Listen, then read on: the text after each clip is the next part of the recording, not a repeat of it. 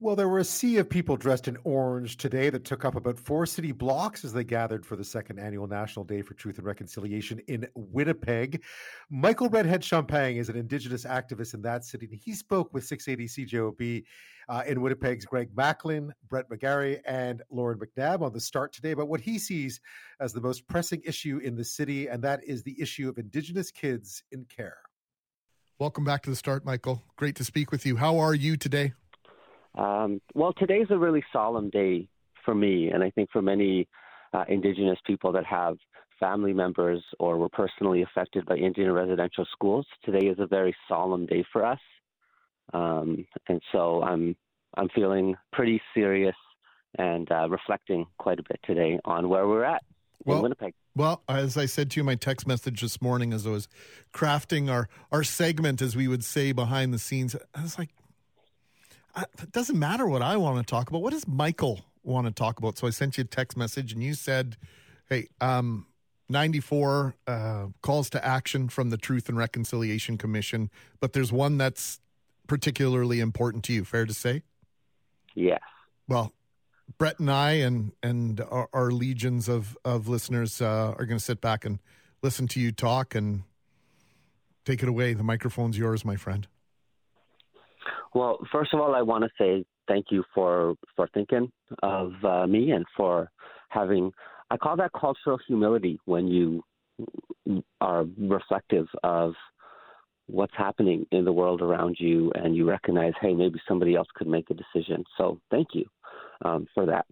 And the decision that I wanted to make today was to talk with uh, folks about Truth and Reconciliation Commission calls to action um, because the one thing that I've been hearing the most throughout this past week from non Indigenous people is what can we do to be good partners in reconciliation?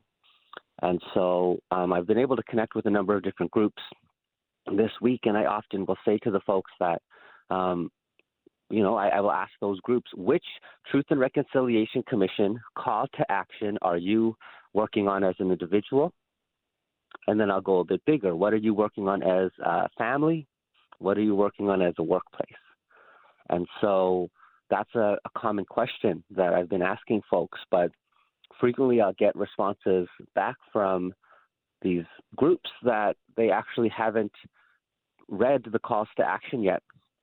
And so, what I want to just say to anyone who's asking, what can I do to be a partner in reconciliation? We have these beautiful documents of the national, of national scope, where Indigenous families had to share their trauma and their pain um, from systems of family separation, and that refers to both the Truth and Reconciliation Commission. It also refers to the calls for justice from the missing and murdered Indigenous women and girls inquiry. Um, it also includes the international document, the United Nations Declaration on the Rights of Indigenous People. And so these documents hold within them uh, stories and pain and trauma that my relatives and Indigenous people have shared. And the recommendations have been crafted in such a way that non Indigenous people can be organized and focused in the way that they react or take action in response to those calls. And so the number one call to action out of the 94 TRC calls to action is reduce the number of Indigenous children in care.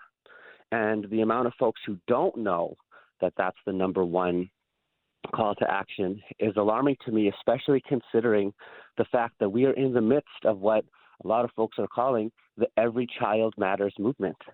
And so, to me, if every child matters in a province like Manitoba, where there are 10,000 plus children in care, 90,000 of whom are Indigenous, then we got to get working on addressing child welfare.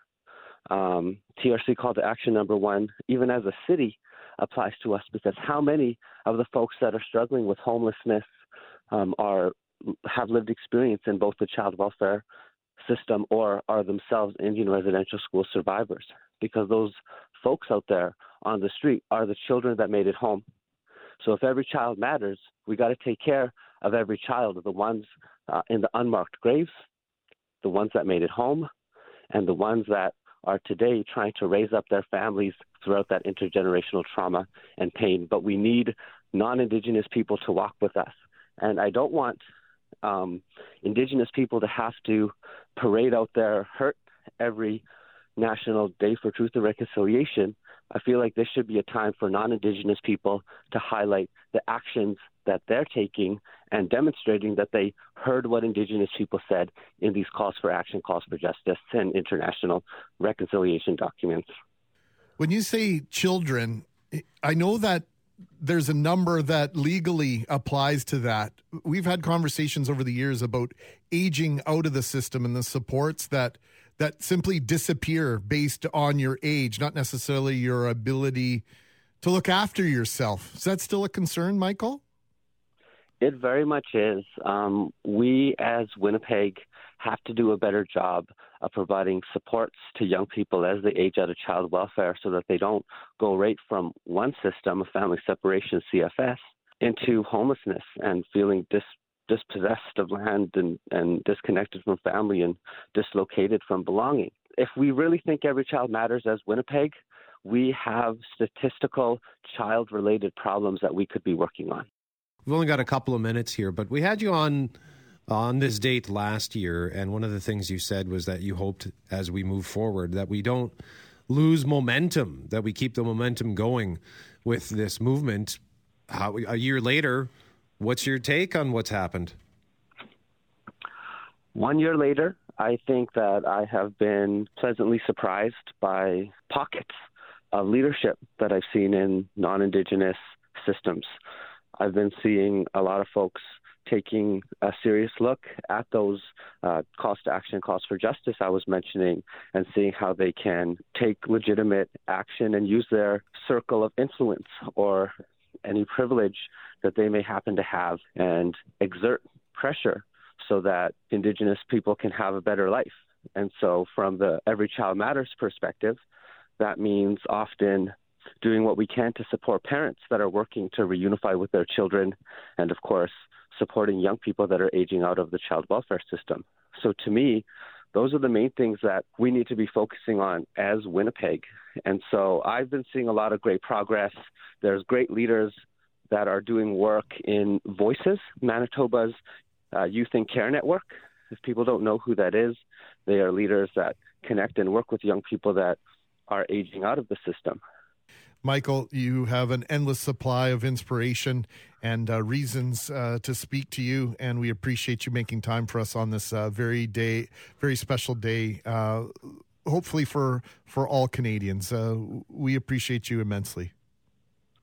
Thank you very much. And just the last thing that I want to say is that um, I want to acknowledge that I lost my mother, who herself was an Indian residential school survivor last year, and that I do this work in her honor. Um, and I celebrate the fact that despite her challenges uh, within the child welfare system, she kept her language her whole life. And so that's one of the actions I'm going to be taking, looking to learn my Swampy Cree in a new language in her honor.